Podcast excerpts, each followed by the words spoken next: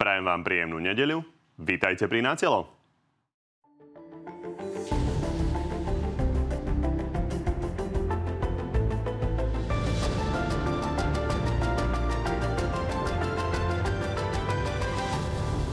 Slovenská politika stále žije migráciou. Na budúci týždeň nás čaká ďalší pokus o mimoriadnu schôdzu a viaceré strany vyzývajú na stráženie hraníc. V 50-metrových e, nejakých stanovištiach vojakov a policajtov. Ak nasadím všetkých vrátane generálov, pôjdem sa tam postaviť aj ja. Aj tak mi bude chýbať e, pomaly 90 tisíc ďalších mužov. Vláda schválila zmrazenie cien tzv. silovej elektriny. Tá ale tvorí len polovicu z celkovej ceny. Aké budú poplatky za distribúciu sa ešte len dozvieme naozaj tá komodita, tá elektrina, tam by naozaj malo platiť, že ľudia to budú mať za tú istú cenu ako v tomto roku a všetci. Predvolebná kampaň prerazila ďalšie dno. Na tlačovke Smeru sa pobili bývalý premiér a exminister vnútra. Vypadnite! Vyničili ste Slovensko! Okrem toho máme pre vás dnes aj dva prieskumy. V úvode čerstvé preferencie strán a v závere sa pozrieme na to, kto je favoritom blížiacich sa prezidentských volieb. No a našimi dnešnými hostiami sú predseda Hlasu Peter Pellegrini. Dobrý deň. Peknú nedelu prajem. A predseda Progresívneho Slovenska Michal Šimečka. Takisto Pekný dobrý deň. deň. Ďakujem za pozvanie. Páni, poďme na prvý z tých prieskumov. Poďme sa rovno na to pozrieť. Nebudem vás nechávať typovať, ako to dopadne. Tu sú výsledky. Prvý je Smer s necelými 19%, nasleduje Progresívne Slovensko, ktoré má 16,5%, tretí Hlas má 14,5%, s veľkým odstupom štvrtá je Republika, ktorá má rovných 8%. No a potom už nasledujú strany, ktoré sa motajú okolo hranice zvoliteľnosti do parlamentu. Niečo vyše 6% má Slovenská národná strana, podobne ako Oľano, to však potrebuje až 7%, keďže kandiduje ako koalícia. No a C6% má KDH, úplne na hranici je SAS, ktorá má 5,1 a Smerodina, ktorá má 4,9. Medzi 3-4% majú Demokratia a Maďarská aliancia, no a ostatné strany už získali menej ako 2%. No ale jedna vec sú tie aktuálne čísla, to všetci veľ, veľmi dobre vieme, že možno podstatnejšie sú tie trendy, tak sa poďme pozrieť práve na tie. Tu sú preferencie veľkej trojky tých strán prvých. Od začiatku roka vidíme, že smer, ktorý za tento rok výrazne rástol, tak teraz medzimesačne mierne poklesol čo sa prejavilo aj na preferenciách hlasu, ktorý prestal padať. No a progresívne Slovensko kontinuálne rastie a medzimesačne poskočilo o 1,5% No a poďme sa pozrieť aj na to, aká by sa z tohto všetkého dostala, dokázala vyskladať koalícia. Napríklad vláda, ktorú ako ideálnu spomínajú Smer a národniari, teda ich spojenie s hlasom, tak by mala 79 kresiel a naopak koalícia progresívneho Slovenska, hlasu a KDH a SAS by tá by disponovala väčšinou 70, 84 kresiel. Pán Pellegrini, vidíme, že e, veľa tých strán je na hranici, vôbec nie je jasné, kto sa tam presne dostane, ale bez ohľadu na to, kto sa tam dostane, tak e, je jasné, že stále z toho vychádza jedna vec, že hlas môže byť presne ten, ktorý to celé rozhodne. Že bude slovami Borisa Kolára drahá nevesta. A tak nám povedzte, že ku komu by ste sa viac priklonili, či k tomu táboru okolo progresívneho Slovenska, alebo k tomu táboru okolo Smeru? No ešte tam nie sme, čiže to sú také fiktívne kombinácie, ale ja chcem povedať jednu vec. Áno, zdá sa, že budeme rozhodujúcim subjektom, ktorý môže rozhodnúť, ako bude vyzerať budúca vláda, ale tu by som chcel povedať jednu vec, že som presvedčený, a teraz to nehovorím len ako predseda strany hlas, ale silný a výrazný výsledok strany hlas si myslím, je jediným predpokladom na vznik akejkoľvek stabilnej vládnej koalície, ktorá vydrží 4 roky. A preto do posledného dňa budem robiť všetko preto ako predseda, aby hlas získal čo najsilnejší mandát, aby vedel potom tie budúce možné koalície, či už by bola so Smerom, alebo by bola nejaká iná, korigovať tak, aby sa na jednej strane nevracali žiadne chyby z minulosti, a na druhej strane zase, aby tu niekto nerobil so Slovenskom hokusy pokusy. To je zatiaľ moja jediná misia. To som zachytil v tej vašej komu- dopadne, komunikácii, že hovoríte, uvidíme. že smer, že to sú staré poriadky a progresívne Slovensko to sú hokusy pokusy. Tak a ľudí že oni, by ale zaujímalo, to, čo by že pre ktoré by ste sa skôr teda nejakým spôsobom rozhodli. A ide o to, že sami priznávate, že tým jazyčkom môžete byť. Prečo jednoducho nepoviete, že sa prikloníte k smeru, keďže hovoríte, že dôležitý je program a ten program máte bližší so smerom. Ano, zatiaľ to tak vychádza, že budeme určite uh, musieť sa rozhodnúť na základe toho, kde tá koalícia, viete, koalícia musí byť funkčná. a zažili ste, že nestačí len posplietať a pozliepať hoci čo dokopy, len aby to malo počty a dopadlo to tak, ako to vidíme teraz. Chaos, marazmus e, a neschopnosť. A preto my v hlase máme nejaké priority. Sme sociálno-demokratická strana, chceme politiku silného štátu, chceme sa starať o ľudí, chceme im pomáhať. Nie sme žiadni liberáli ani voľná ruka trhu. U nás nefunguje vo vybraných oblastiach. E, no a preto budeme hľadať spojencov, kde budeme môcť ideologicky túto zhodu nájsť. A ak ju nájdeme so smerom, ale hlas bude mať dôstojné postavenie v tej koalícii a bude môcť presadiť všetky tieto veci, tak áno, môže vzniknúť aj taká koalícia a my sme dnes už nevylúčili a dovolie už nevylúčime ani jedných, ani druhých. Ale rozhodujúce bude, že kto bude ochotný akceptovať naše podmienky, pretože ak budeme mať silný mandát a od nás bude závisieť, ako Slovensko bude vyzerať, ako budeme mať vládu, tak za tými podmienkami aj tvrdo pôjdeme. A ak by sme ten mandát mali dostatočne silný, áno, mali by sme mať ambíciu aj uchádzať sa predsa len aj o post predsedu vlády budúcej koalície. Aj v prípade, že by ste skončili ako druhý?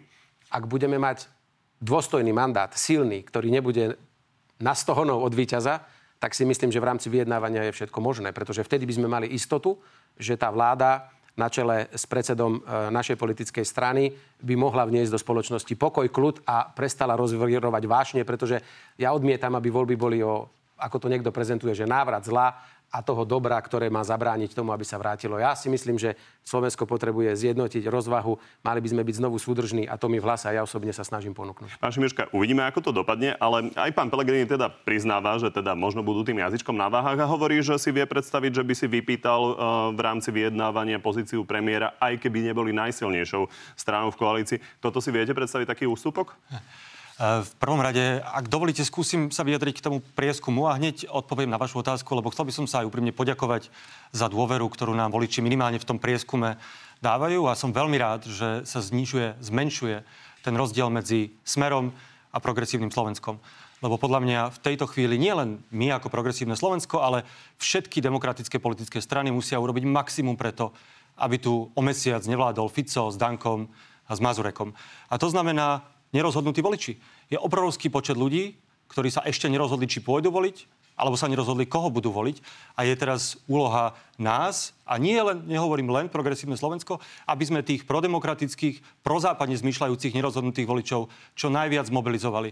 A namiesto toho, aby sme sa teraz preťahovali o tých, čo už sú rozhodnutí. Čiže za mňa je toto pozitívne a tá nádej, že to nedopadne zle, sa podľa mňa aj týmto prieskumom zvyšuje. pomobilizovali a tých nevoličov. A poďme teraz k tej mojej otázke. Pán Pellegrini povedal, že si vie predstaviť, že naozaj aj v situácii, že by hlas bol druhou najsilnejšou stranou v koalícii, tak by chcel byť premiérom. To si viete predstaviť? My už, my už z princípu akoby neriešime posty. Ani kto bude minister, ani kto bude mať aké portfólio, ani čo kto bude robiť v nejakej vláde. V princípe sa mi zdá, že prax na Slovensku je taká, že ak nejaká strana zostavuje vládnu koalíciu, tak je to predseda tej najsilnejšej strany v tej vládnej koalícii, kto je zároveň predsedom vlády. Nevidím teraz dôvod, na kto, pre ktorý by sa to malo meniť, ale vravím, že za progresívne Slovensko Možno, my teraz nerozdeľujeme, nerozdeľujeme posty predtým, než ľudia ešte vôbec mohli mať iba príležitosť e, vyjadriť e, svoju voľbu v slobodných voľbách. Dobre, tak jednu inú konkrétnu otázku, na ktorú stále dlžíte voličom odpoveď. Chcete vládnuť s hlasom? Tá odpoveď dlhodobo to hovorí. My chceme, chceme. Budeme rokovať o zostavení alebo o nejakej akejkoľvek koaličnej vláde s každou politickou stranou, ktorá sa dostane do Národnej rady.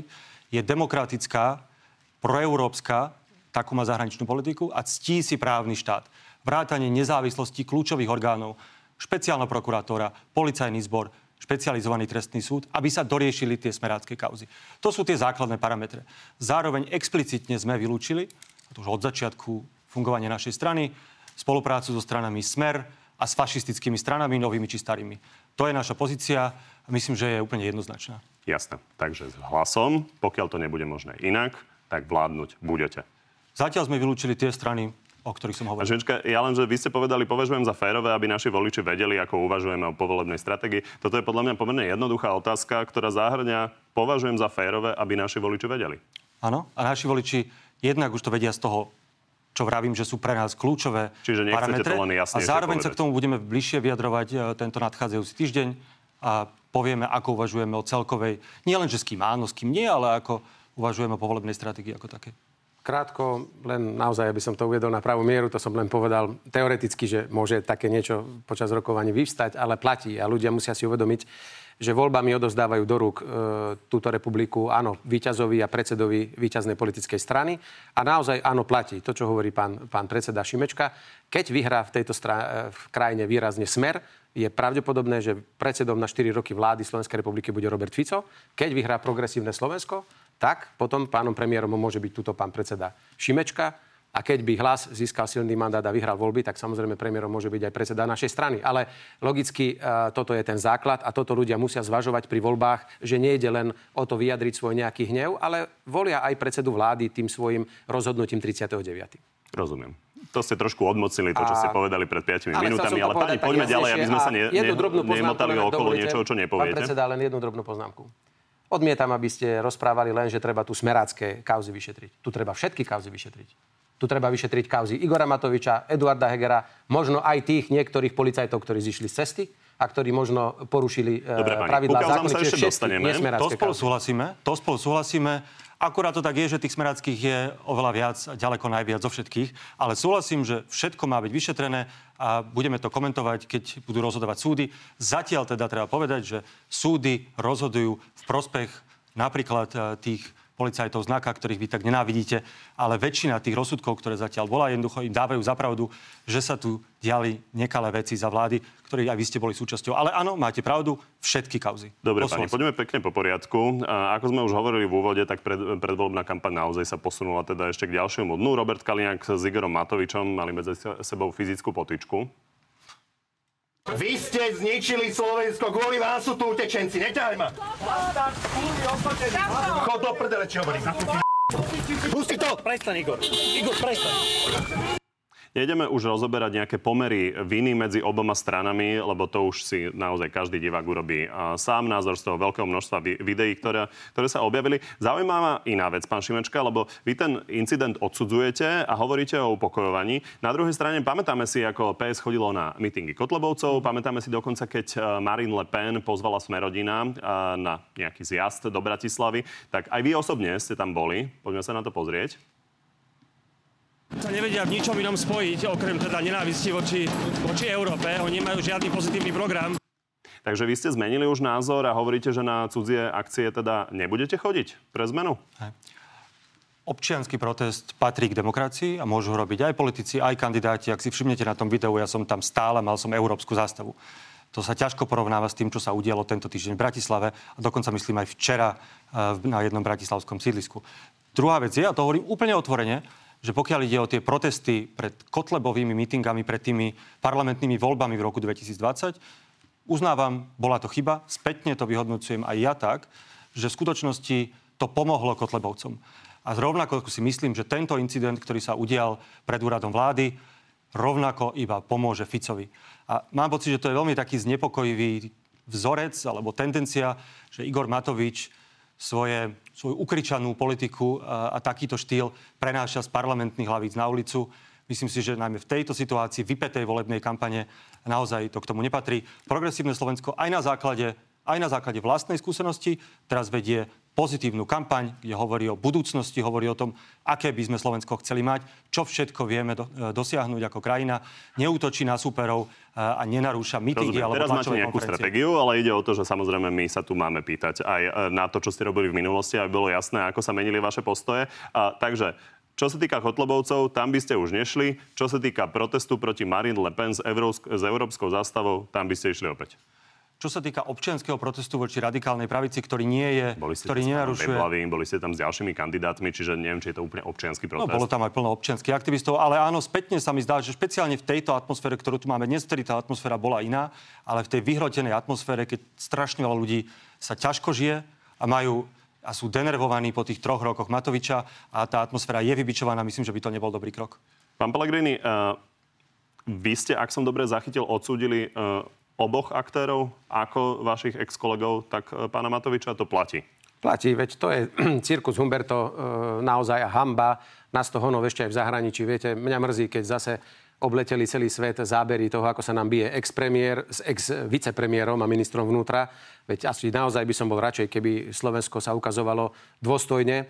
a preto ja sa nemôžem uh, prikloniť ani na jednu, ani na druhú stranu, pretože ak je jeden blázon a provokuje a druhý ide si to s ním fyzicky vybaviť, tak ja si myslím, že toto už vôbec neprispieva k tomu, Dobre. aby tá napätá situácia v spoločnosti sa upokojila. Tak poďme ďalej, lebo vy práve hovoríte o tom upokojovaní, máte k tomu videjko, v ktorom hovoríte, že keď vám dajú voliči silný mandát, hmm. tak vy by ste upokojili situáciu. Jane. Tak len sa chcem opýtať, či to nie sú len plané sluby, lebo neviem, ako by ste ako premiér dokázali s týmto niečo urobiť, lebo premiér Odor nekričí ani sa nebije a toto sa deje napriek tomu. Ale premiér Rodor nemá cít ani pre politiku a nemyslím si, že sa dokáže prihovoriť národu a občanom tejto krajiny. pozícii urobili, aby Pozrite, sa toto nestalo? Ale ja nemusím hovoriť do, do, do budúcna. Ja mám tú reálnu skúsenosť a občania majú so mnou skúsenosť. Ja som v roku 2018 sadol na stoličku predsedu vlády v najťažšom období, v akej krajina bola tisíce ľudí bežne denne v uliciach po vražde eh, novinára a jeho partnerky a ja som v takejto situácii sa stal predsedom vlády a jednou z mojich troch priorit bolo upokojiť spoločnosť a priviesť ju kľudne a pokoj v miery k voľbám. A to sa mi podarilo. A ako sa mi to podarilo? No mojim štýlom politiky, mojim rozprávaním sa s ľuďmi, vysvetľovaním každých krokov a jednoducho e, slušnosťou a pokorou, jednoducho tak, ako sa to patrí. A tak som isto presvedčený, že aj po nástupe novej vlády, pokiaľ by hlas v nej bol tak si myslím, že týmto našim slušným prístupom, ktorý od vzniku prezentujeme, by sme tú spoločnosť upokojili. Ale ešte raz opakujem, ľudia so mnou tú skúsenosť majú, a za dva roky, od 2018 do 2020 si myslím, že tá spoločnosť sa upokojila. Rozumiem, na druhej strane na tých protestoch sa tí občania nebili. Toto je potička dvoch politikov a je otázne, že či by ste nejaký premiér bez ohľadu na to, čo by robil. Ja vám poviem robiť. napríklad, tento pán s tým megafónom, e, s tým veľkým svojim autom, hoď tvrdí, že na veľkých autách len mafia jazdí, preto na Fiatkách chcel prísť. Mal prísť na Fiatka a tam sa bojí, že by ho štyria chytili a hodili by ho aj s autom do Jarku, asi aj s celou jeho Fiatkou slávnou. Tak prišiel s dobe, pomaly zopancierovaným e, autom Prišiel nám do Trnavy na meeting ešte aj, viete, toto mu nestačilo. Prišiel do Trnavy na meeting, ktorý sme mali teraz v piatok, ale prišiel o tretej vyhukovať, šoferoval to auto minister vnútra, Mikulec bývalý. Sedel tam Šipoš, pán poslanec, šéf poslaneckého klubu. No viete, to je na hambu sveta, že kde minister vnútra z vyspelej demokratickej krajine chodí s megafónom, šoferuje bláznom auto, aby vyhukovali. A viete, ako sme my reagovali? My sme, sa, my sme si ho nevšímali, my sme si našu aparatúru pustili silnejšie, mali sme väčšiu ako on.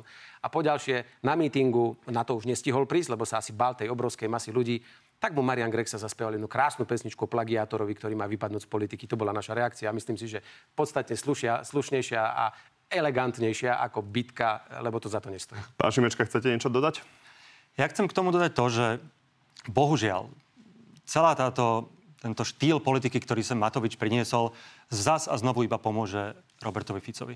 A ja som presvedčený, že Robert Fico je hrozbou pre budúcnosť našej krajiny a treba ho poraziť, ale nie pesťami, nie na ulici, ale politicky. Predvolebný, predvolebný boj má byť aj konfrontáciou, ale konfrontáciou ideí, hodnôt, programov, argumentov.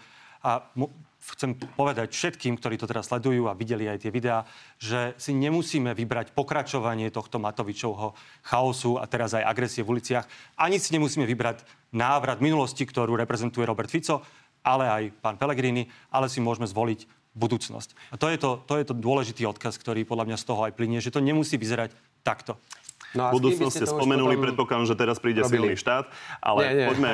Ja sa chcem len spýtať, že s kým to teda chce spraviť, e, keď už teda všetci mu uh, smrdíme, tak nech, sa, nech nám teraz odpovie, s kým už tú budúcnosť ide realizovať, pretože ak to ide robiť s tými, ktorí nás do tohto chaosu a marazmu doniesli, Sáska, Smerodina, Olano, a neviem, kto tam ešte demokrati, tak nech nám to povie teda, že s kým to chce robiť tú slávnu budúcnosť, pretože my sme pre neho minulosť, e, tí sú druhý minulosť, všetci sme zlí, len on je najlepší. No tak nech nám povie aj všetkým, ktorých vyzývate cez obrazovky, s kým to idete tú budúcnosť spraviť, lebo asi 40% ne. sám nebudete mať. Ja ne, nehovorím o nikom, že je zlý, no. nehovorím o nikom, že smrdí, ale kritizujem to, čo sa dialo posledné tri roky, lebo to bola politika chaosu, však na tom sa zhodneme. A hovorím, že nechcem návrat do minulosti, ktorý sme tu mali a ktorú, s ktorým ľudia majú skúsenosť, že sa za to obdobie Slovensko nikam nepohlo. Ukazujú to všetky štatistiky, že za posledných 15 rokov nás všetci ostatní predbehli. Ten vlak modernizácie uteká a my postávame stále na peróne. To sa týka aj vzdelania, týka sa to kvality zdravotníctva, týka sa to produktivity práce, týka sa to všetkého, čo je dôležité pre úspech v modernom svete a Slovensko zaostáva. A to je aj vaša vizitka, lebo ste boli premiér, minister školstva, predseda parlamentu.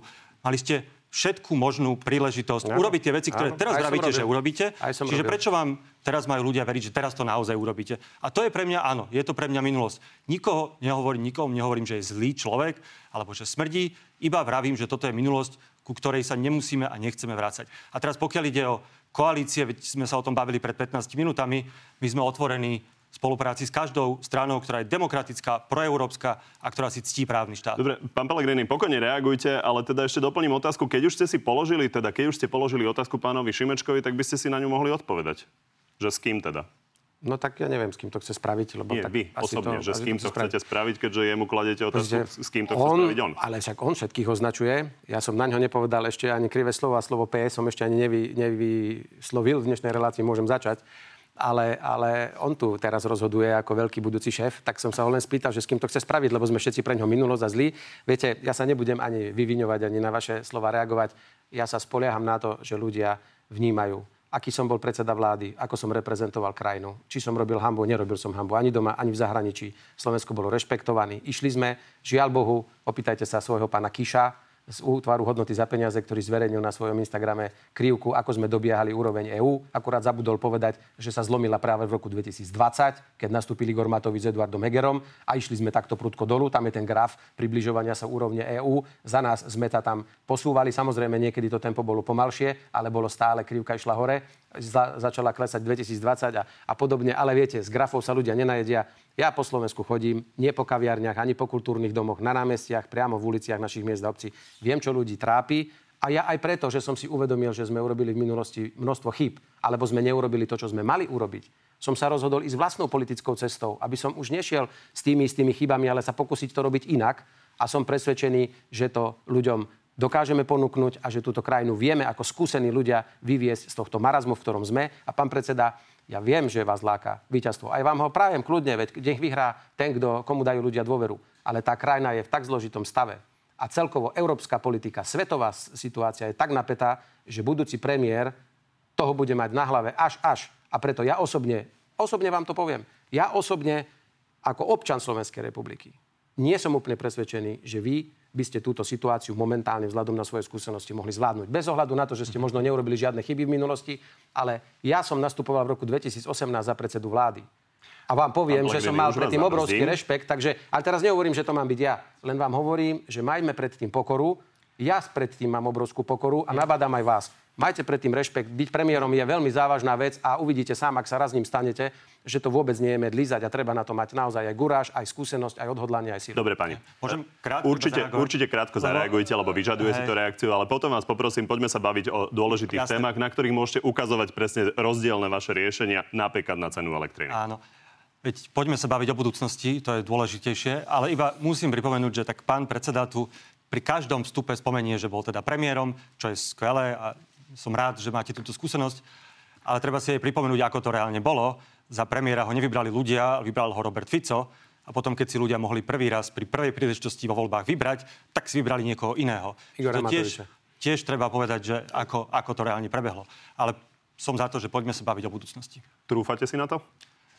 Ja si trúfam prijať akúkoľvek zodpovednosť, akú nám voliči dajú. Nie je to o mne, nie je to o mojej ambícii, nie je to o ničom inom, iba o tom, ako voliči rozhodnú a komu dajú dôveru a v tomto zmysle som pripravený tú zodpovednosť prijať. Dobre, pani, už v úvode sme počuli, že vláda definitívne teda zmrazila cenu silovej elektriny. Nečaká nás teda ten pesimistický scenár, o ktorom hovorilo Urso, že by cena elektriny mohla na budúci rok stupnúť až o 80% Ako ale vidíme na tomto grafe, ktorý nám réžia ukáže, tak eh, vidíme, že tá modrá farba, to je tá silová elektrina, ktorú pre nás vyrobí samotná elektráreň. To je len polovica celkovej ceny, ktorú platíme. Tá druhá polovica, tá dúha tých rôznych poplatkov, teda zjednodušenie to, čo platíme, že sa k nám tá elektrina dostane z tej elektrárne až po zásuvku, tak tá polovica ešte nie je rozhodnutá a dozvieme sa ju zrejme až opäť v decembri. A pán Šimečka, e, ja si pamätám, že e, myslím, že to bolo pred letom, kedy ste hovorili, že vám sa nepáči, že vlastne tí bohatí ľudia dostávajú napríklad na vykurovanie bazénov alebo na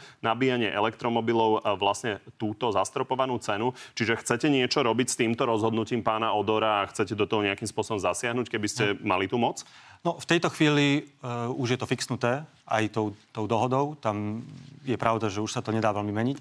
A ja som ani nehovoril, že by to bolo teraz treba na tú ďalšiu vykorovaciu sezónu alebo na ten ďalší rok uh, nutne meniť. Ja len hovorím, že dlhodobo toto je neudržateľná situácia, lebo nevieme, nevieme, kam sa budú hýbať ceny elektriny na svetových trhoch, ale je celkom pravdepodobné, že už nebudú také lacné nikdy, ako boli pred ruskou agresiou na Ukrajine.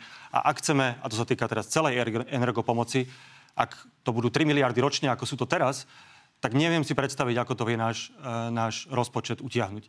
Čiže preto hovorím, že skúsme hľadať spôsob, ako vieme pomáhať aj s cenami energii adresne. A ja iba stále počúvam, že sa to nedá, lebo nevieme prepojiť databázy ministerstva vnútra, e, sociálnej poisťovne, finančnej správy a distribučiek. E, potom sa pýtam, že prečo to nie je možné u nás, keď je to možné vo všetkých iných vyspelejších krajinách, mať proste systém, ktorý buď vieme efektívne kompenzovať a tým pádom tie stropy môžu byť, uh, môžu byť vyššie, alebo to vieme dávať tak, aby ľudia, ktorí si tým vykurujú bazény, neplatili tú istú cenu e, elektriny zastropovanú, z časti sa na ňu aj skladáme, ako napríklad, ako napríklad matka, ktorá žije sama s dvoma deťmi v garzonke. Podľa mňa to je spravodlivé, aby, sa, aby sme sa neskladali všetci na niečo, čo tí, tí bohatší reálne a tí najbohatší vôbec dobre, takže ak tomu dobre rozumiem, tak slubujete, že vlastne od toho ďalšieho roka, od roku 2025, by to už bolo podľa tých vašich predstav, teda že by naozaj tí ale bohatší mali môžem, môžem štandardnú ešte... cenu a tí chudobnejší nejakú dotovanú. No, ale hlavne ide o to, že sa musíme pripraviť na nejaké možné ďalšie šoky napríklad v cenách energii a my potrebujeme tú infraštruktúru, aby sme v takom prípade vedeli pomáhať adresne a nie plošne,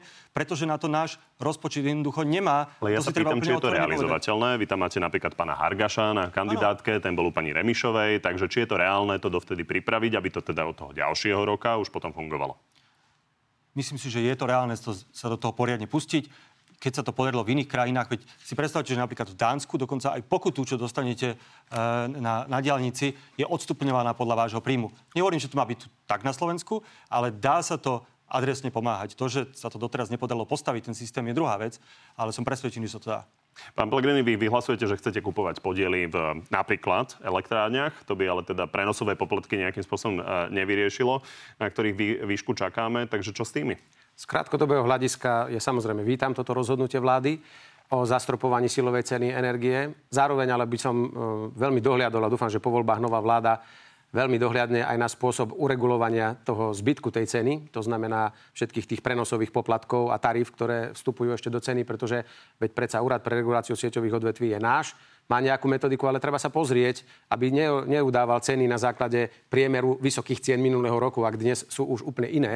Takže tvrdá regulácia, Myslíte si, aby... že na tom úrade pre reguláciu tak... sieťových odvetví chcú nám navýšiť čo najviac Pozrite, cenu elektriny? Nemyslím, ale je stanovená nejaká metodika. Veď aj cena energie, by ste videli, keby teraz vláda nepodpísala s elektrárňami túto dohodu o silovej elektrine, tak by sa vychádzalo z priemeru nejakého minulého roku, kedy tie ceny boli extrémne a URSO by len dodržalo zákon a stanovilo by, že cena bude 160 eur, ale dnes už tá cena toľko nestojí, preto by to bolo úplne nelogické.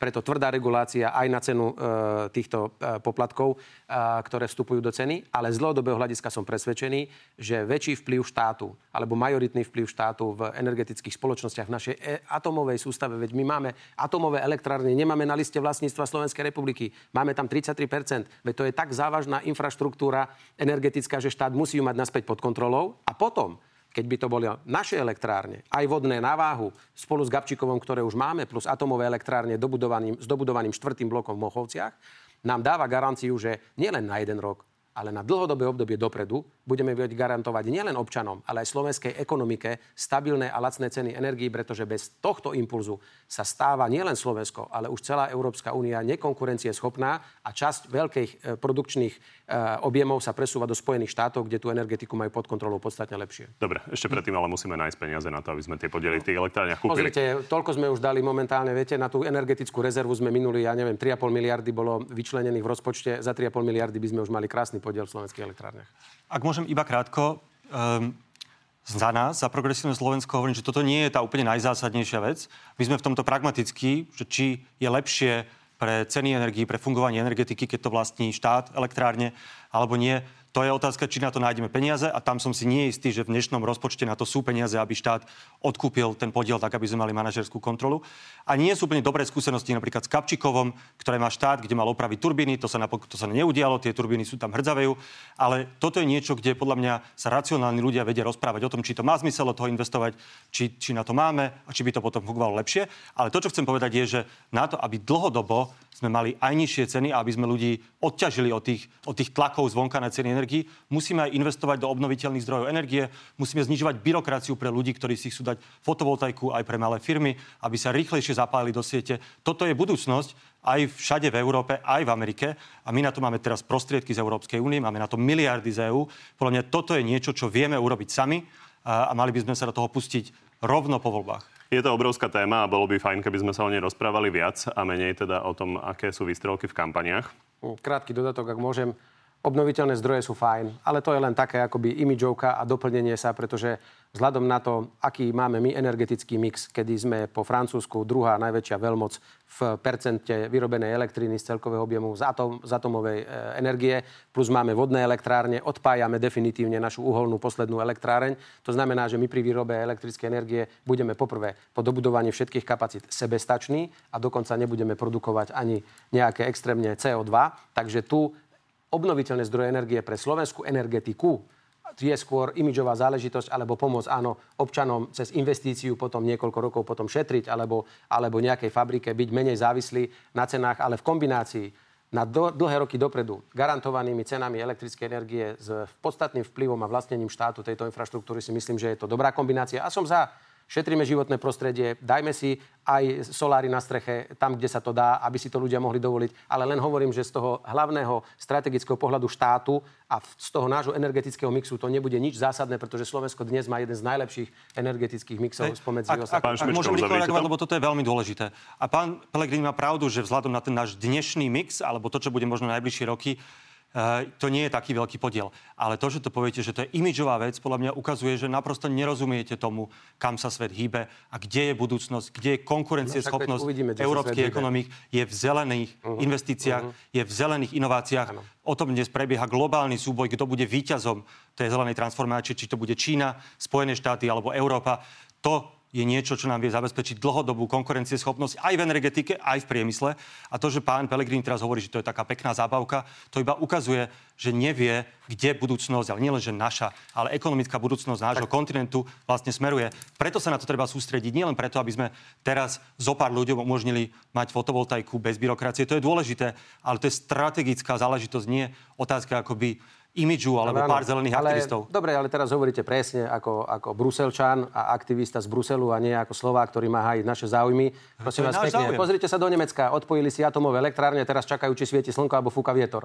Keď je zamračené a nezafučí, tak sú radi, že im z našich atomových elektrární vieme presunúť elektrickú energiu, aby vôbec prežili. Rakúšania, Ráno samozrejme pustia z prečerpávacej elektrárne z jazera dolu prúdom vodu, aby si vyrábali energiu a potom v noci berú našu atomovú, aby si tú vodu zase načerpali hore do toho jazera. Takže viete, trošku reality do toho a keď sa postaví 50 elektromobilov na zelenie či na pumpe, že sa chce natankovať, som zvedavý, ako sa vám bude páčiť, keď budete 3 hodiny čakať na to, kým sa natankujete.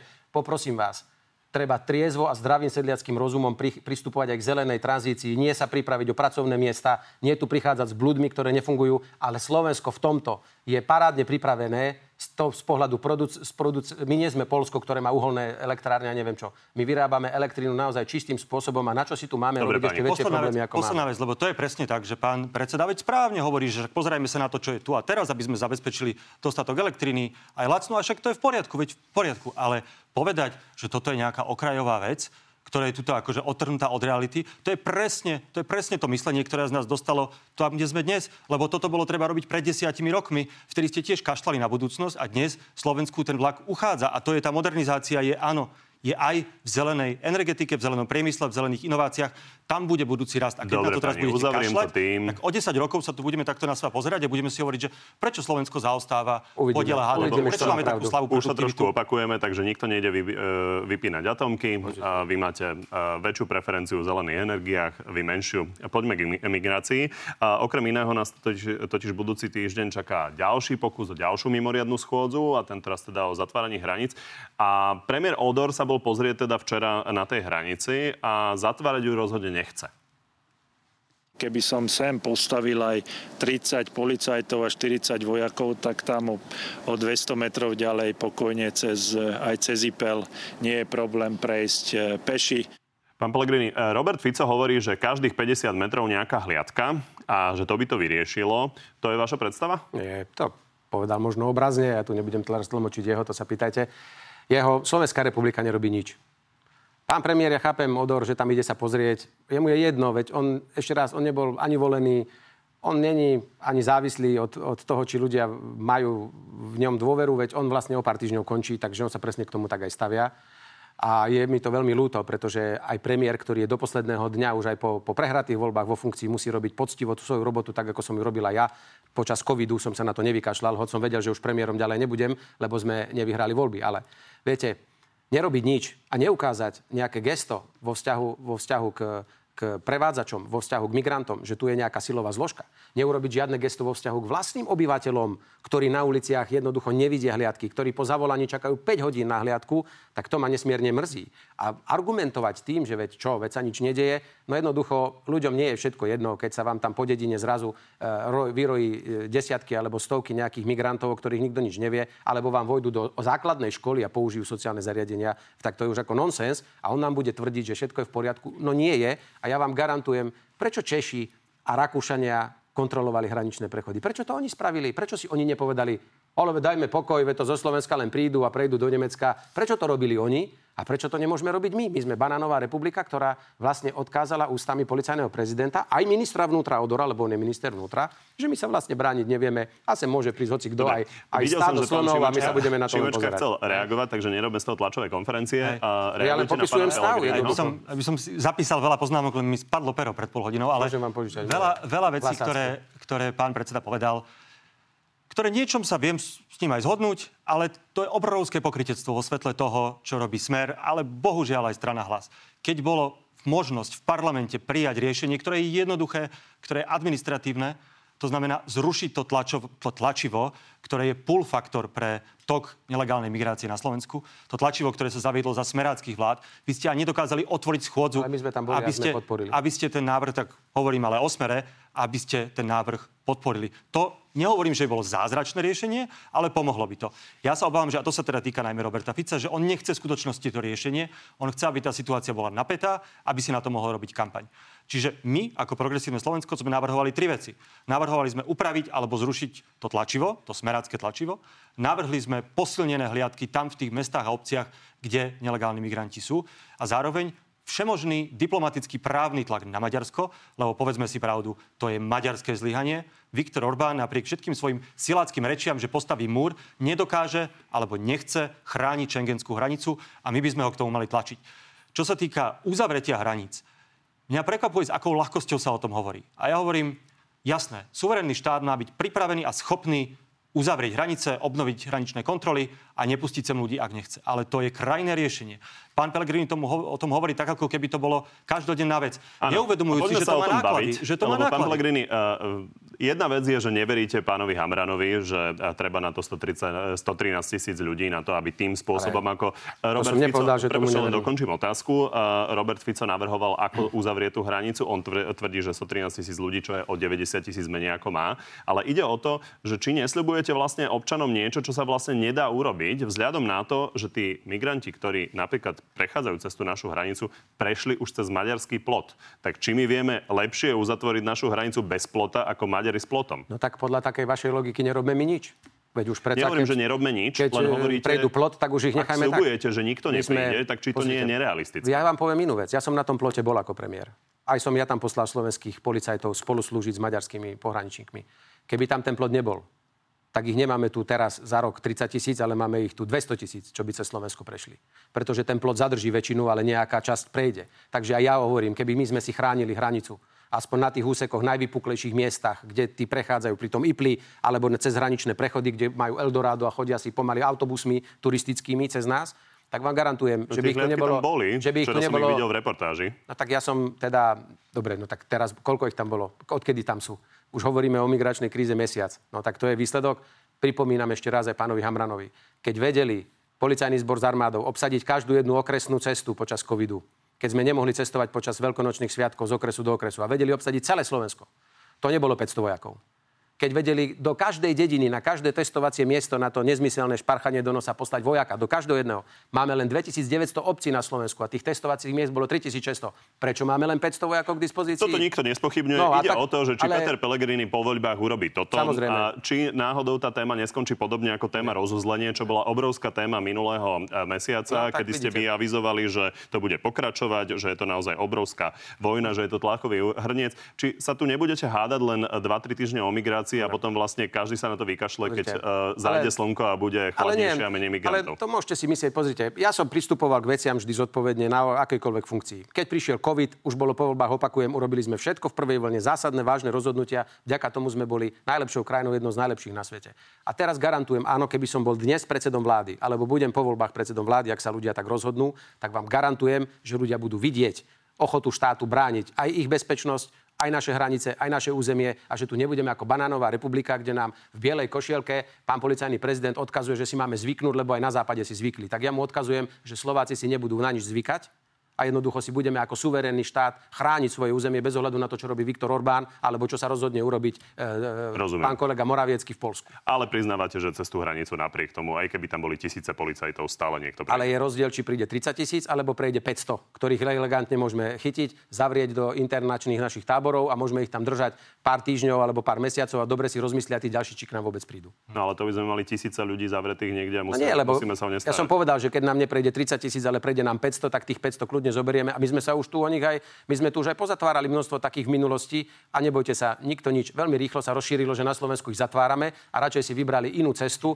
ako cez Slovensko. Dnes vedia, že cez Slovensko prejdú ako nôž cez maslo, tak nám tu dovtedy budú chodiť, len sa obávam. Dobre. Keď nám ich raz začnú z Česka, z Nemecka vrácať, čo tu potom s nimi budeme robiť? Pán Šimečka, pokojne reagujte, ale chcem sa ešte opýtať ďalšiu otázku, mm. vzhľadom na to, že toto celé rieši pán Hamrán, s ktorým, e, pokiaľ e, tomu dobre rozumiem, máte pomerne e, pozitívne skúsenosti a vzťahy. Takže keby pán Hamrán bol za vás dopytovaný, že či teda chce ostať policajným prezidentom, tak vy si ho tam necháte ako nový premiér? To vôbec nechcem na to teraz odpovedať. Ako som vravel predtým, my nerozdeľujeme dopredu žiadne funkcie premiérske, ministerské a už vôbec nie funkciu, ako Počkejte, je predseda toto nemusíte zboru. rozdeľovať. Máte tam policajného prezidenta, či by ste ho vymenili? To naozaj je pre mňa teraz...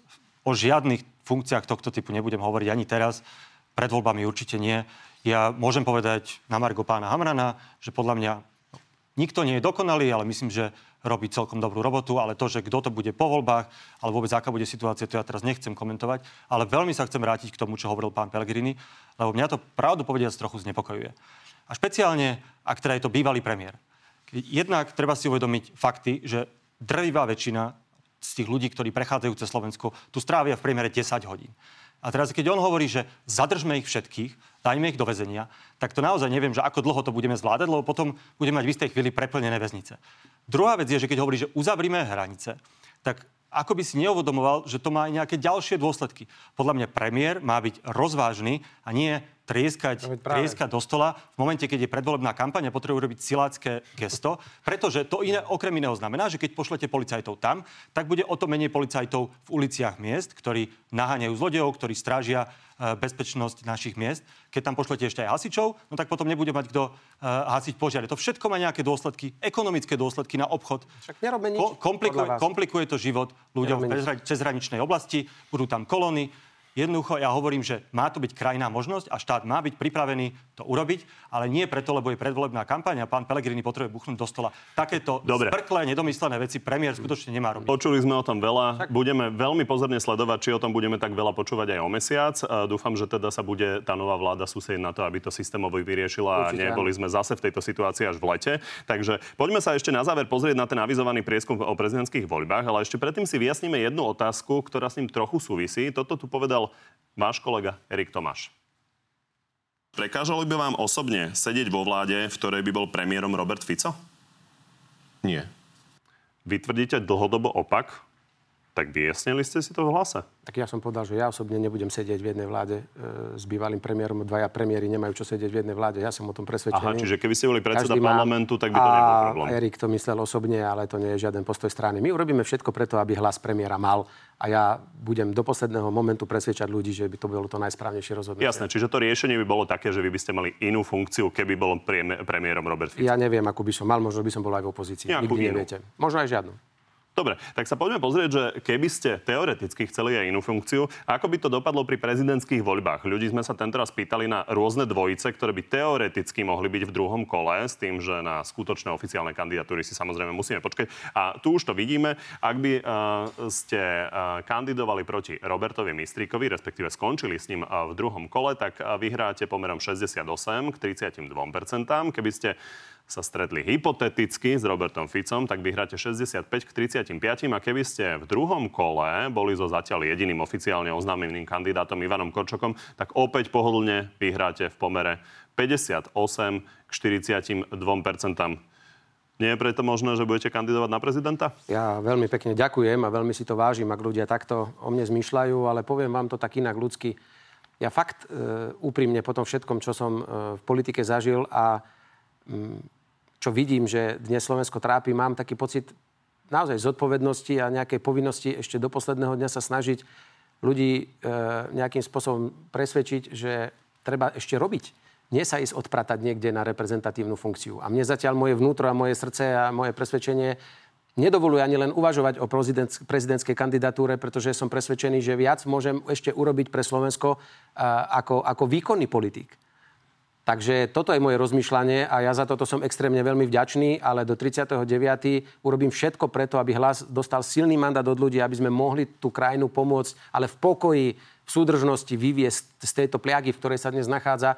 To je moja jediná odpoveď a nesmierne si vážim, že ľudia vnímajú moju osobu a takúto dôveru do nej vkladajú, ale dnes je toto moja priorita a o inej sa ani baviť nebudem. Jasné. A otázka je, že či pred Vianocami napríklad by ste si to nemohli rozmyslieť. tak eh, pozrite sa, to budeme sa baviť pred Vianocami. Ale teraz vám hovorím naozaj môj úprimný ľudský vnútorný postoj, ktorý nie je žiadnym floskulovaním, žiadnym, žiadnou fintou, ako odpovedať na to. Ja to takto úprimne cítim. Možno keby som mal 65 rokov a poviem si už dobre, tak možno by som vám hneď teraz odpovedal, super, idem do toho. Ale ja ešte sa cítim naozaj v dobrej kondícii, aby som tie skúsenosti ešte rád s vlastným silným mandátom od ľudí použil a ukázal, že sa krajina sa dá riadiť naozaj elegantne, slušne a na prospech ľudí.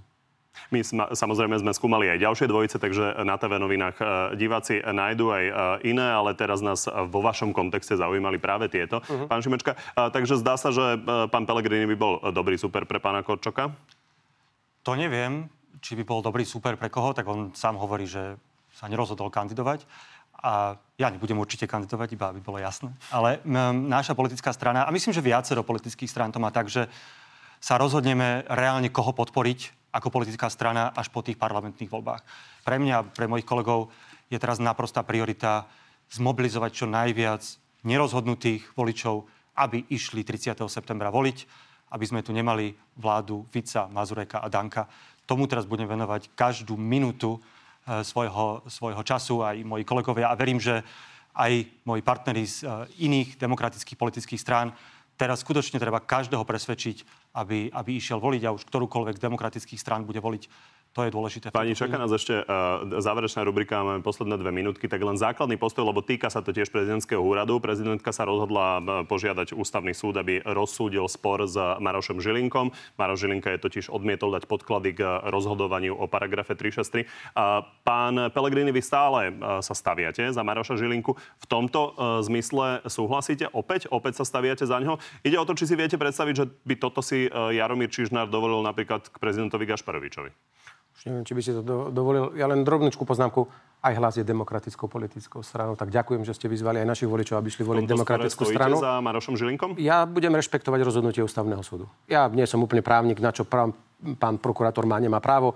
Ja v tomto som vždy ctil. Nech nám povie ústavný súd, to je v poriadku. Škoda, že pani prezidentka sa niekedy aj v iných dôležitých veciach neobrátila na ústavný súd, keď sme o to žiadali. Za Maroša Žilinku poviem, že on teda avizoval, že keď sa vráti zo, šl- zo služobky, tak sa k tomu vyjadri. Pán Šumečka, dve vety a poďme na záver. Áno, tiež nie som ústavný právnik, ale zdá sa mi, že keď prezidentka menuje generálneho prokurátora a má podávať a môže podávať tú, tú discipl- to disciplinárne konanie, tak snáď má právo si od neho vyžiadať nejaké informácie. To je môj laický pohľad, ale uvidíme, ako rozhodne ústavný súd. Tak poďme na tú záverečnú rubriku. Páni, tak máme poslednú minútku, tak, tak, e, tak snáď to zvládneme. Naozaj áno, nie. Pán Šimečka, začnem vami. Chceli by ste po voľbách dostať z funkcie Maroša Žilinku aj za cenu toho, že by bolo treba zmeniť zákon? To neviem, ale takto na prvú poviem, že nešli by sme na to akože na silu. Pán Pellegrini, chceli by ste po voľbách dostať z funkcie Daniela Lipšica aj za cenu toho, že by bolo treba zmeniť zákon? Ja som presvedčený, že musí sa urobiť veľká reforma celého trestnoprávneho prostredia a či to prežije, to povedia odborníci, ktorí ju budú tvoriť. Tak to by sa musel voliť asi ďalší špeciálny prokurátor. Ak by vôbec existoval. Ak by vaša strana obsadzovala stoličku ministra vnútra, je prvým kandidátom na ňu Jaroslav Spišiak? Ospravedlňujem sa, nehovorím o ministerských kreslách pre našich ľudí do, e, do, dopredu. Takže Dobre, tak dúfam, že tá posledná sa podarí. Áno, nie je absolútne vylúčené, že by ste budúci rok kandidovali na prezidenta? Neuvažujem o tom. Ale absolútne vylúčené to nie je. Neuvažujem o tom určite. Teraz môžem vám povedať, že tak ako odpovedám vždy, teraz určite neuvažujem o ano. akékoľvek kandidatúre na prezidenta. pred Vienocami sa uvidí. Napríklad. Alebo o 10 rokov. Ak by ste nemali inú, lepšiu možnosť, išli by ste do vlády s hlasom? To sme sa celú reláciu o tom rozprávali predtým. Ak by ste nemali inú, lepšiu možnosť. Zopakovať to, to, to moju odpoveď že vylúčili sme smer a fašistov. Nie to znie ako áno. Bol by Robert Fico lepší premiér ako Michal Šimečka? Ja si myslím, že Pán Slovensko nie. by mohlo mať aj iného premiéra. A nie Peter Pellegrini nie je v tej otázke. ani jeden, ani druhý. Tieto otázky áno, nie sú čoraz ťažšie. Áno, už sa to nedá tak odpovedať, to si vyžaduje. Ale mm, samozrejme, my budeme uchádzať sa o post premiéra to sme o tom presvedčení by bolo najlepšie, ale kto z nich Ďakujem. dvoch, to nech povedia ľudia. Ďakujem pani, že ste prišli do Markízy. Z dnešného na telo je to všetko. Pri ďalšom sa vidíme opäť v nedeľu, no a v útorok popoludní máme pre vás v pravidelnom čase na TV novinách na telo plus, tentoraz s Milanom Krajniakom, Matúšom Šutajom Eštokom a Alojzom Hlinom. Príjemný zvyšok nedele.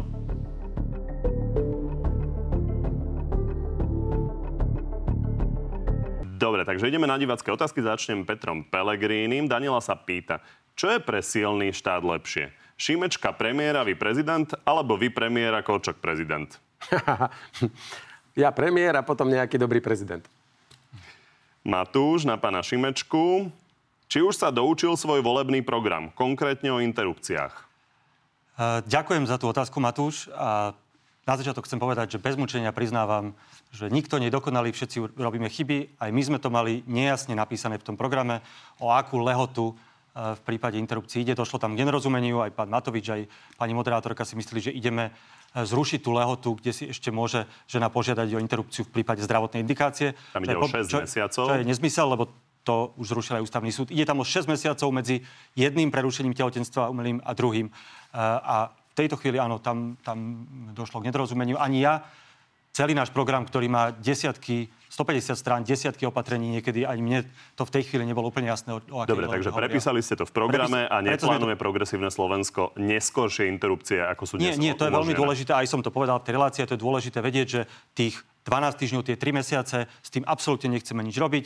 Jediná tá lehota, ktorá sa, ktorú chceme zrušiť, je, čo sa týka málo prípadov, ale je medzi dvoma prerušeniami tehotenstva v prípade napríklad opakovaných znásilnení v rodine, Eh, alebo pod... je to málo prípadov, ale našim cieľom je pomôcť ženám odbúrať všetky tie obmedzenia eh, k tomu, aby sa mohla slobodne rozhodnúť o svojom tele. Marek, je podľa vás normálne fyzicky napádať človeka v aute, keď čokoľvek vykrikuje na ulici? Nie, nie je to normálne, ja to absolútne odmietam a nikdy by som sa k takému niečomu neuchýlil. Tanka, či si myslí, že je v poriadku, ak muž, ktorý sa identifikuje ako žena, súťaží v kategórii žien, ako by to vysvetlil, vysvetlil svojej cére úspešnej športovkyni? Neviem, kde sa to deje. Ani na Slovensku to nie je možné, ani my to nechceme, aby to bolo možné. To je skôr akoby otázka na športové zväzy alebo tak v zahraničí, nie u nás. V Spojených štátoch je to veľká téma. Spojených štátoch je to veľká téma. Treba povedať, nie. že tiež sa to netýka žiadnych tisícov ľudí, ale je to tam veľká téma. V Spojených štátoch je to téma, u nás nie. Patrik, mala by sa Ukrajina vzdať svojho územia v prospech dosiahnutia mieru? Ja som presvedčený, že Ukrajina a Moskva, e, teda Rusko, by malo konečne sa vôbec pokúšať diskutovať o tom, ako nastoliť mier a bude len na rozhodnutie jednej a druhej strany, či k nejakému mierovému riešeniu prídu. Ale to musí byť rozhodnutie suverénnej Ukrajiny. Nemôže to byť asi nadiktované a zo Slovenska vôbec nie, pretože ja to vždy hovorím smerom na Slovensku. A každý, kto takto jednoducho rozmýšľa, dovolte mi to len povedať naozaj v krátkosti. Predstavte si, že by nám niekto zabral časť nášho územia, my by sme ho chceli naspäť, ako sú hrdí Slováci, chceli by sme sa brániť a niekto by nám odkázal, napríklad náš sused, Česko, v tomto prípade ako keby my sme Slovensko odkazovali Ukrajine, že viete čo, nechajte to územie tomu, kto vás napadol, aby bol mier. No nie som si istý, že by som ako Slovák s takýmto odkazom nejakej malej krajiny, ale Slovensko súhlasil. Tu, ak môžem, tu musí byť jednoznačná odpoveď, že nie. Čo by to bolo za precedent, čo by to bolo za signál do budúcna, že si krajina Rusko v tomto prípade, pretože je väčšie a má väčšiu armádu, môže beztrestne ukrojiť časť územia a potom Ukrajina sa toho územia vzdá, aby, aby dosiahla prímerie. Veď to, je, to bol veľmi zlý signál. Ja som presvedčený, že Ukrajina má zvíťaziť a má mať kontrolu nad svojim suverénnym územím, tak ako je uznané v medzinárodnom práve. Klaudia, ste ochotní sa vzdať registrovaných partnerstiev, ak by ste museli vytvoriť vládu z KDH? To je častá otázka. Moja odpoveď je, že registrované, respektíve životné partnerstva sú pre nás priorita, lebo je to dôležitá politická hodnota. Rovnosť. To nie je kultúrna vojna, to nie je ideológia, konkrétna pomoc tisícom, desať tisícom našich spoluobčanov, ktorým vieme pridať práva, zlepšiť kvalitu života a nikoho iného to nič nestojí. Čiže preto je to pre nás dôležité.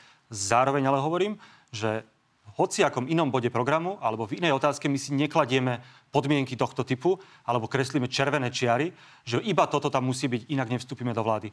Nechajme to na povolebnom vyjednávaní. Čo sa týka KDH, mňa mrzí, že oni to postavili takto vyhrotene, že s progresívnym Slovenskom nie, lebo chce životné partnerstva. Podľa mňa je to nezodpovedné. Je to nezodpovedné, lebo to berie ľuďom nádej, že je možné vyskladať nejakú vládu bez Roberta Fica. Ja by som to takto nepostavil, ale stále budem veriť do poslednej chvíle, že KDH je v zásade prozápadná demokratická strana, ktorá nechce návrať Roberta Fica a budeme sa o tom rozprávať. Pán Pellegrini, keby sa hlasovalo o registrovaných partnerstvách s, ná- s názvom registrované partnerstvo, tak ste proti? Áno, to by hlas teraz nepodporil. Určite. My sme za riešenie životných situácií, tak ako to už sme boli tesne pred tým, aby sa to podarilo spraviť. Mňa mrzí, že to pani ministerka Dubovcová stiahla z parlamentu. To by sme boli podporili. Števo, mali by európsky socialisti vyhodiť smer?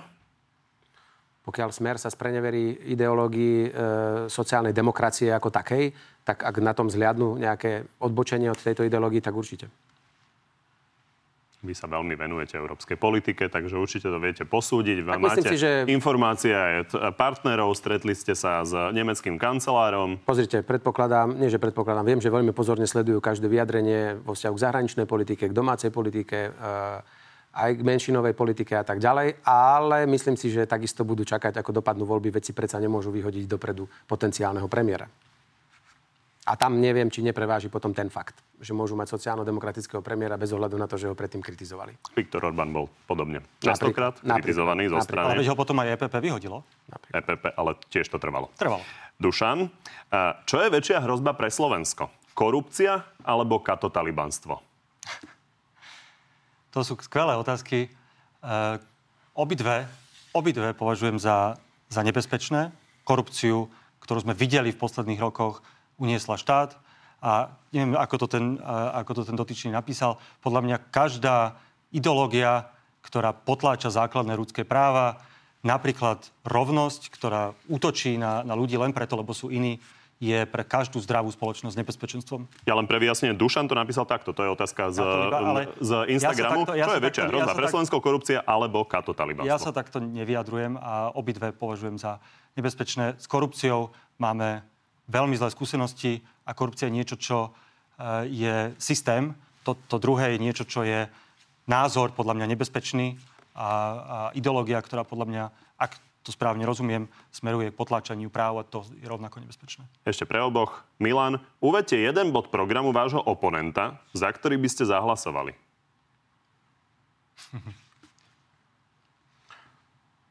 Neviem, ja ale neviem, či to tam máte, ja som nečítal váš program, ale ak tam máte niečo posilniť starostlivosť o zdravotne ťažko postihnutých alebo tých, ktorí sa o zdravotne ťažko postihnuté detičky alebo rodinných príslušníkov starajú a treba im pomôcť viac, ak to tam máte, tak to by som určite podporil.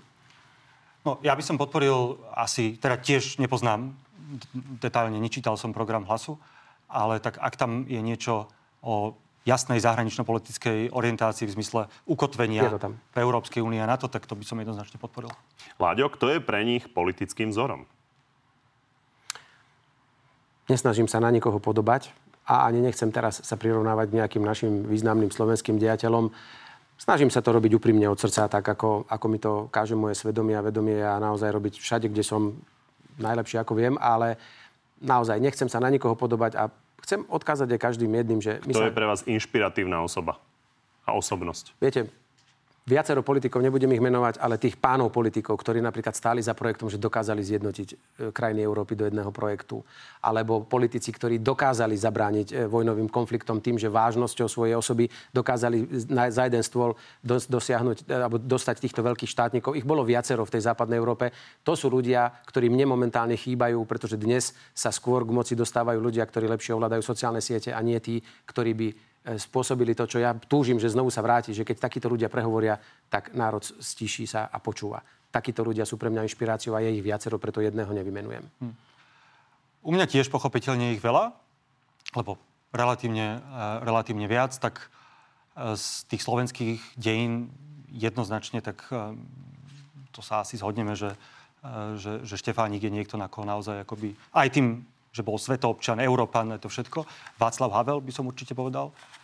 Zo tých súčasných ukrajinský, pre, ukrajinský prezident Zelenský sa spôsob za odvahu, akým čelí ruskej agresii, že neutiekol z Kieva. Naopak v tom slávnom videu povedal, že ja nepotrebujem odvoz, potrebujem muníciu. Tri dní po tom, čo Rusi napadli Ukrajinu a čo, to vyzerá, čo vtedy vyzeralo, že ho idú zabiť. Rovnako mi napríklad bol sympatický aj, aj spôsob, ako premýšľal ako hovoril o politike, ako vládol Barack Obama, americký prezident. Ale napríklad aj v Bruseli mám veľa kolegov, ktorí sú pre mňa inšpiráciou vo vedení Európskeho parlamentu alebo v Európskej komisii, alebo napríklad aj francúzsky prezident Macron, ktorý teraz pred dvoma týždňami ma prijal v Elizejskom paláci. Tiež by som povedal, že je to, že je to významný politik a môžeme sa od nich všetkých učiť. No a od Lukáša posledná, podľa mňa si aj viete typnúť. Vedia si predstaviť spolu vládnuť? Rozhodnú voliči. Tak, súhlas. Tak ďakujem. Aj my. Ďakujem pekne.